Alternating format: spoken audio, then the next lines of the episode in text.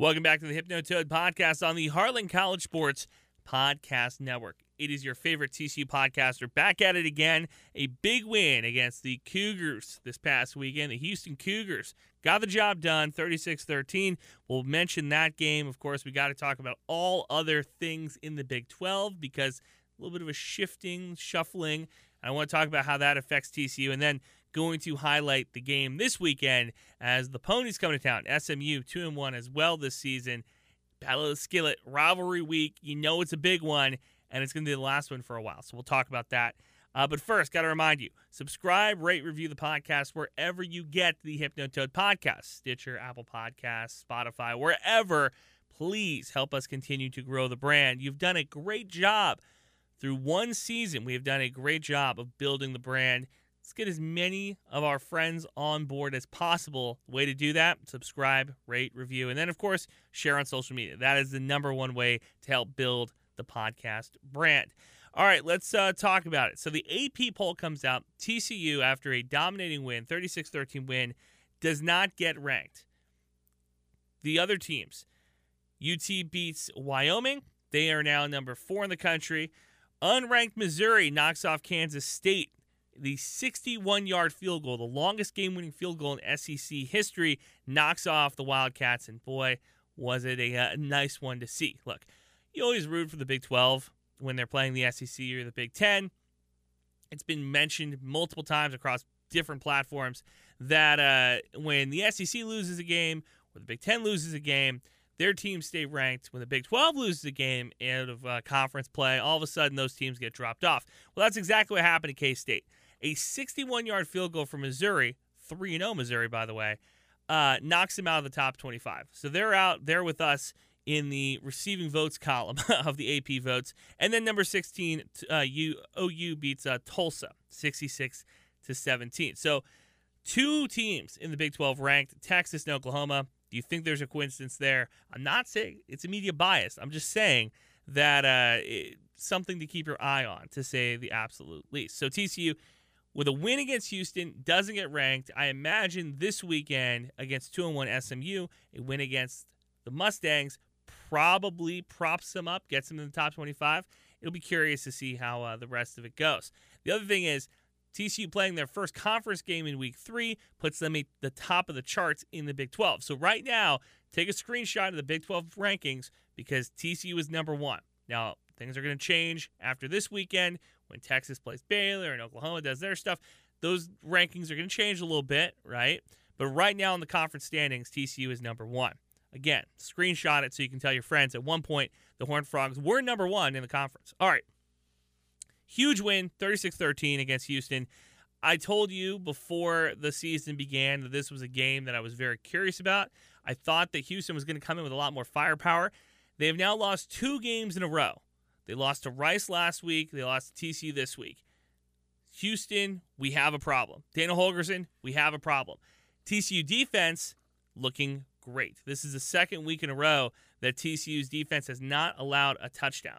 Second week in a row, they have not allowed a touchdown. The defensive side of the ball. Now, the special teams, a kick return or a punt return is how the Cougars ended up on the board to score a, a touchdown.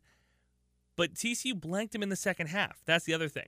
So here's some guts. Here's some uh, some big notes that I took, and it goes down to three different positions. It goes down to the quarterback position, the wide receiver position, and the defense. Those are the three big takeaways. And I'm not I'm not trying to do it every single week. I don't want to harp on Chandler Morris every week, but the loss against Colorado to start the season, which now in hindsight people are talking about is maybe not that bad of a loss, and hopefully at the end of the year, when TCU wins the Big 12 that at the end of the year when they say, okay, one lost TCU who's lost to Colorado, who ended up, you know, doing whatever they do. Maybe they're a two or three loss team now with Travis Hunter being hurt. Uh, he's going to be out for three weeks. We learned this morning. Maybe Colorado contends for the Pac-12. Maybe they play in the Pac-12 championship. That loss is not going to look as bad. And I thought that at the time. I said at the time, hey, that Colorado loss might not look that bad in the rearview mirror when we talk in weeks seven, eight, nine. But right now, I can tell you uh, firmly and definitively that TCU wins that game if Chandler Morris doesn't throw those red zone interceptions. One of them was a boneheaded mistake. One of them in the going into the uh, the south end zone, getting picked off by the white safety for Colorado, whose name escapes me right now. Getting picked off in the end zone by a safety, that is unexcusable. Getting picked off by Travis Hunter, he's going to be the one of many victims across Hunter's career. Hunter is an incredible defensive back. That's going to happen. He got he threw the ball. The only two people who can make a play on it is Travis Hunter and his wide receiver. Hunter made the, the grab. But those two red zone interceptions raised a red flag to me that Morris is throwing the ball around the field, maybe a little bit too much, maybe a little bit too willy nilly, maybe a little bit too careless. And against Houston, we saw a similar thing. How many times are you sitting on your couch or you're watching at the bar and Morris tries to throw in between two defenders? I'm not trying to harp on the guy. He's our quarterback. He's the guy that we need to have playing well if TCU wants to win games. But man, oh man, he throws these very boneheaded passes in the first half of these games, then he settles down. That's completely fine. You can get away with it with a team like Houston. You can get away with it with a team like Nicholls State. You're probably not going to get away with it this coming week against SMU. You're not going to get away with it against Texas or Oklahoma. You, you, you have to have better ball security, better ball control. Uh, threw the ball very well, 314 yards, two touchdowns. He did throw an interception. His second game or second game in three games, second time in three games, I should say, throwing a pick. Again, these are things that you kind of don't want to harp on. They do need to get corrected, and hopefully talking to uh, our guys over at HeartlandCollegeSports.com, where they do an incredible job covering all of the uh, Big 12 teams. According to them, I kind of agree with them. Our guy Pete Mundo wrote this past week when he did his power rankings that Morris looks like the type of quarterback who is going to maybe develop as time goes on. As the season goes on, he's going to get better. Hopefully, that is the case. TCU cannot afford to lose this game this week against SMU. Uh, he did hit five different receivers. Uh, Savion Williams and Warren Thompson both scored touchdowns. Thompson was the guy I told you about last week, the senior receiver, who I was kind of surprised turned into this pass catching target in in the red zone and a target that Morris is looking at down the field as much because we, we came into the season expecting guys like Earl. Uh, we expected, you know, some of those transfer wide receivers to come in and make more of an impact. And they really haven't yet it's still early in the season. Not something to be super concerned about. In fact, I'm really impressed by hitting five different receivers, considering that you look at some other teams across the country, they can't hit four different receivers, let alone, let alone five. And they're all getting 30, 40 yards a game, keeping defenses on their toes. It's a good idea. Morris is doing a good job spreading the wealth around. I'm not upset about that. I'm not upset that he's not hitting the, the transfer wide receivers. I am surprised that he has picked these two guys to be his number one and two target in, in uh, touchdown catches. Completely fine. We'll move on. All right, Emani Bailey. Boy, oh boy, this guy, I said before the season, I was kind of surprised that Trey Sanders hasn't turned into running back one. Boy, I am so happy that Bailey has been able to be the running back one. He is a workhorse back. There really isn't this distribution of plays between him and Sanders, at least so far through three weeks, to my from what I'm seeing at least. There's not a distribution between like, okay, you're going to get one offensive series, now you get an offensive series, or hey, third and short, we're going to put Sanders in there versus third and long, we want Bailey as a wide receiver threat or a catching threat, pass catching threat. Has not really been the case. Had has really been Bailey's show. And he had a bum ankle on Saturday. Um, Sonny Dykes was worried he wasn't even going to be able to play. He got his second 100 yard uh, rushing game of the season. 23 carries for 126 yards and a score. Had three receptions for 23 yards. Look, is he Kendre Miller coming out of the backfield grabbing passes? No. But there's only a handful of running backs in the country who are like that, who, who you can use consistently in the passing game. And maybe that's something that he builds up to. Maybe that's something that Briles and Dykes build into the offense as the season continues. And maybe as Morris gets a little bit more comfortable in the offense as well, that Bailey turns into a pass catching back. But right now, I'm very impressed by Emani Bailey. So he is my player of the week this week. Even though Morris threw the touchdown passes and, and looked really good in the passing game, and he throws for over 300 yards, I'm giving the uh, the award to Bailey this week because he he looked great. And then the defense, man, boy, two interceptions, Ben don't break. It's a really tough gauge, right? It's really hard to judge what we can expect um, from this defense. Because game one, the defense looked, I said afterwards, awful. Awful might be too strong of an adjective to use about the defense. The tackling wasn't good. I can tell you that much right now. Way too many arm tackles. Nicholls State, again, really tough to judge off an FCS opponent. So we go off of this Houston game, and the tackling looked better. It looked a lot better than week one.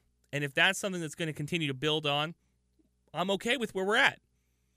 Two interceptions, though, that's the other big thing, is getting Donovan Smith, who is not the best quarterback in the conference by any means. Right? Dillon Gabriel, Quinn Ewers, those two guys are at the top of the class.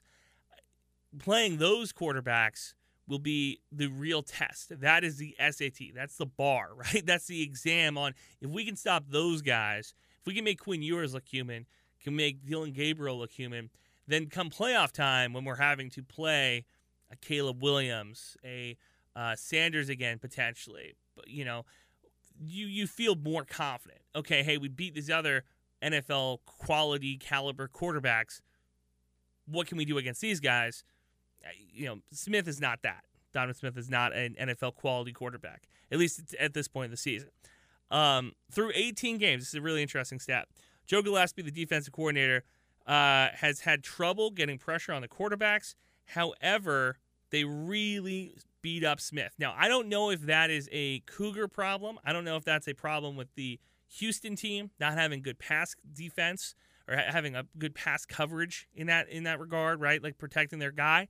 Uh, I do think this that having Sanders uh, play as well as he did in Week One, throwing for what almost 500 yards. I think that was a wake up call. I think losing in the national championship to Georgia last year, a little bit of a wake up call. TCU looked great against Michigan in the Fiesta Bowl. That was the peak of the defense. So they're trying to get back to that point. Uh, they accumulated 564 yards of total offense on Saturday, and this is where this is where we shift gears here and talk about the negatives, right? And again, Morris has a great game. Bailey is the player of the week. The defense looks really good against Houston, keeps him off the board, keeps him out of the end zone. 564 total yards of offense and 36 points to show for it. Not ideal.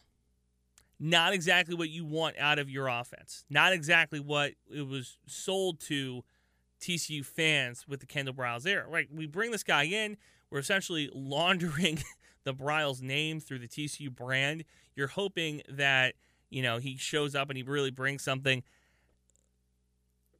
Finishing with 36 points is fine. You would have expected more points, is all I'm going to say. And I think that that's something that going forward that TCU is going to have to correct. Like, I'm not saying have fewer yards, I'm saying score more points. So we'll see if they can get it done this week against SMU, which is where we shift gears. Battle of the Skillet. Now, we talked earlier this year one of the best regional rivalries in college football. This rivalry between Fort Worth and Dallas, this rivalry between TCU and SMU, a regional rivalry that gets a ton of fans in the state excited, gets both of these fan bases really excited. It comes to an end in 2025. So this is one of the last two or three times these two teams are going to play each other, at least in the foreseeable future. So this is a very important game, I think, not only because Dykes is 3 0 in these games, beating TCU twice at SMU and then once last year. He wants to keep that perfect streak going. It's a big game. It's against an opponent that has a little bit more cachet. It's an opponent that, if you beat, is going to get some people's attention, not only around the state of Texas, but also around the nation. Uh, and SMU has a really good team. Now, they beat Prairie View last week, uh, finished the they beat the absolute dog out of uh, out of Prairie View. Had kept them under 200 total yards. A 69-0 win is an all-time ass kicking by the Ponies. All-time whooping on Prairie View. Again, you really cannot base a ton off these FCS opponents. There's not a lot that you're gaining from information there. Uh, Preston Stone, the sophomore quarterback for SMU, threw for 300 yards and five touchdowns. He also rushed for a touchdown as well. His best game of his career. Probably one of the best games he's ever going to have. Six total touchdowns. Not a lot of guys do that, okay? Again, don't really know what to expect. You're going up against an FCS opponent, and then uh, Jalen Knighton, or yeah, Knighton, uh, he's the all he's the leading rusher right now for SMU. He was suspended because of classroom policy, is what the coaching staff said for SMU. So he didn't even play in this game, and the Mustangs absolutely blew the doors off Prairie View. Does not really matter. The Ponies had 177 yards on the ground anyway. This was a it was it was like the Nicholls State game two weeks ago for TCU, right? It was a palate cleanser because this is the game that actually matters. Week two, SMU lost to Oklahoma, 28 to 11. In that game, OU's Dillon Gabriel he was kept in check in between the 20s. So for 20 to 20, he did a really they did a good job containing one of the better quarterbacks in the country. But in the red zone, multiple touchdown passes. Gabriel ended with four TDs on the on the day. I think he had like two in the red zone. So the red zone defense for SMU, that is where they are the weakest, in my opinion, and from seeing the couple of games that I've been able to see with SMU. Now, granted, I'm not uh, sitting on the couch taking notes like I do for TCU, but from what I have seen from SMU, the red zone defense is going to be the thing that keeps you know to keep an eye on. I think. Now, what's funny is that Chandler Morris, his red zone offense, not exactly the best. Not anything to really write home about. So it is going to be one of those unstoppable objects meets unmovable force, right? Like Chandler Morris wants to throw red zone interceptions, and the SMU defense does not want to play any sort of pass coverage in the red zone. Who will win in this in this scenario, right? Now, granted, I'm, I'm having a little bit of fun here, but it's it's kind of true, right? And the thing that TCU has really done best, the offense has been predicated this season on let's get the run set up first. I was just watching this really good documentary uh, on on ESPN or I think it was on YouTube or something, and they were talking about uh, the different types of coaching philosophies, right? And a lot of coaches, the Sonny Dykes tree, right, the Mike Leach tree, they don't really want to use the run game all that much. They want to use the pass game as the run game. Okay, we're going to use slants, swing passes, screens. We're going to throw the ball around a ton. And now I think you've seen a little bit of a change with the personnel that TCU has that they can run the ball relatively well. They can run the ball in between the tackles with Bailey, with Sanders. I think that is where the TCU game plan is this weekend.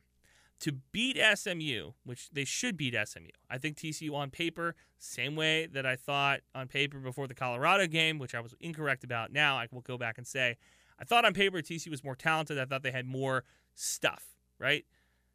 I was wrong about Colorado. Colorado was more talented than TCU on paper. They were more talented on the field.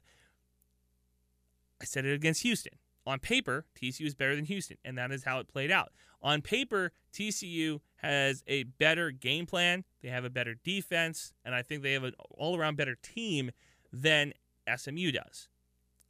Bailey being injured with this ankle injury, I'd be curious to see. We're recording this podcast Monday morning after uh, oh, the weekend games. I'd be curious to see what he looks like come Wednesday, what the reports are. That's something to kind of keep your ear to the ground on. Because if Bailey's injured, let's say he's coming into this game at 55% instead of 85%, and we have to see Sanders a little bit more, then I would be okay, maybe this is going to be a more low scoring game. Because, like I said, Oklahoma only scored 28 points on SMU's defense. Like, SMU wasn't getting gouged. Dillon Gabriel and the running game for Oklahoma looked really good, right? Dillon Gabriel did not. I think he threw for under 200 yards. I think he had like 176 yards in that in that game. Four touchdowns, four passing touchdowns. The running game for uh, Oklahoma, that is where they were able to move the ball. So TCU in this one is going to have to be able to run the ball in between the tackles. They're going to have to be able to get the ball to different receivers. And hey, guess what? That's one of Morris's best aspects. That's one of the things he's been doing best through these games. You look around the rest of the conference. This is a big game. It's a rivalry game, battle of skill. You want to win it. The rest of the league is in a precarious situation. I look at where Texas is having to go to Waco to play Baylor and Texas has the ultimate target on their back. And the fact that they had a very tough game on Saturday night against Wyoming. Now, granted, they win 31 10. They put up 21 points in, uh, I think, the fourth quarter. I think Quinn Ewers looked average. He looked human through the first half. And then in the second half is really when things started to light up for the Longhorns. And that game was at home, and they had trouble with Wyoming. Now, granted, Wyoming beats Tech, right? Maybe Wyoming's a lot better. Maybe the Cowboys are a lot better than I'm giving them credit for here. But it does make me pause that Texas might be on a little bit of a roller coaster. Like maybe this is a Texas team that right now they're rated as high as they've ever been rated. I think this is the last time they were ranked this high in the AP polls was in 2009. Maybe they're on a roller coaster run and maybe they are one of the best teams in the country or maybe Baylor finally is able to pull their head out of the sand and win a game. Right? TC's got to win this game against SMU. They want to correct some of those problems. They got to fix the kicking game. The kicking game has been relatively average. They missed a kick against Colorado. They missed a kick against Houston. That is going to be something that, look, if you don't correct it now in week three or four, then come week 10 and you need to get a kickoff, I'm going to be real concerned. And I think some of the players on the team on the on the sideline are going to be concerned too if they don't have a consistent kicker. Don't switch kickers midstream here, but maybe we uh, spend a little bit more time in practice working on late situation games, right? Like maybe we, I don't know. There's ways to practice it. There's got to be. Other kickers don't have these problems. That is one of the underlying behind or under the surface problems with this TCU team. Morris turned the ball over. Running backs being maybe a little bit banged up early in the season. The kicking game. The only thing that I've been really impressed by is this TCU defense has I've seen it week after week after week getting better. Like it's been week three is way better than week one. Let's see if it looks even better in week six. We'll see what happens. So, all right, TCU, SMU, 11 a.m. FS1. Make sure you have it on your uh, local cable. You know, with all the cable disputes that have been going on. I, I, don't know anymore what channels I have, what channels I don't have. I, it's just been a so it's been real frustrating and it's not going to get any better. If you think it's going to get better, it's not going to get any better with all the different carriers and stuff like that. So hopefully, make sure you have it, and we will uh, we'll be back next week talking about a uh, TCU win and what it looks like for the rest of conference play for the Horned Frog team, which I still contend is going to be playing in the conference championship at the end of the season. I'm back on board, baby. We're playing for the conference championship at the end of the season, and uh, maybe Kansas State continues to lose games because uh, I really do uh, not like those guys. That's going to do it for the TCU podcast. It's going to do it for the Hypnotoad podcast on the Heartland College Sports Podcast Network. Make sure you subscribe, rate, review wherever you get our merry little podcast, and please continue to support. You've done a really good job of helping us build this brand to where it is now. It's only going to get bigger and better. And go read heartlandcollegesports.com because they have you covered for all things Big 12. They did an excellent, excellent job. I love reading the three thoughts recaps that they uh, put up after the games. That's going to do it for us. We'll talk to you next week.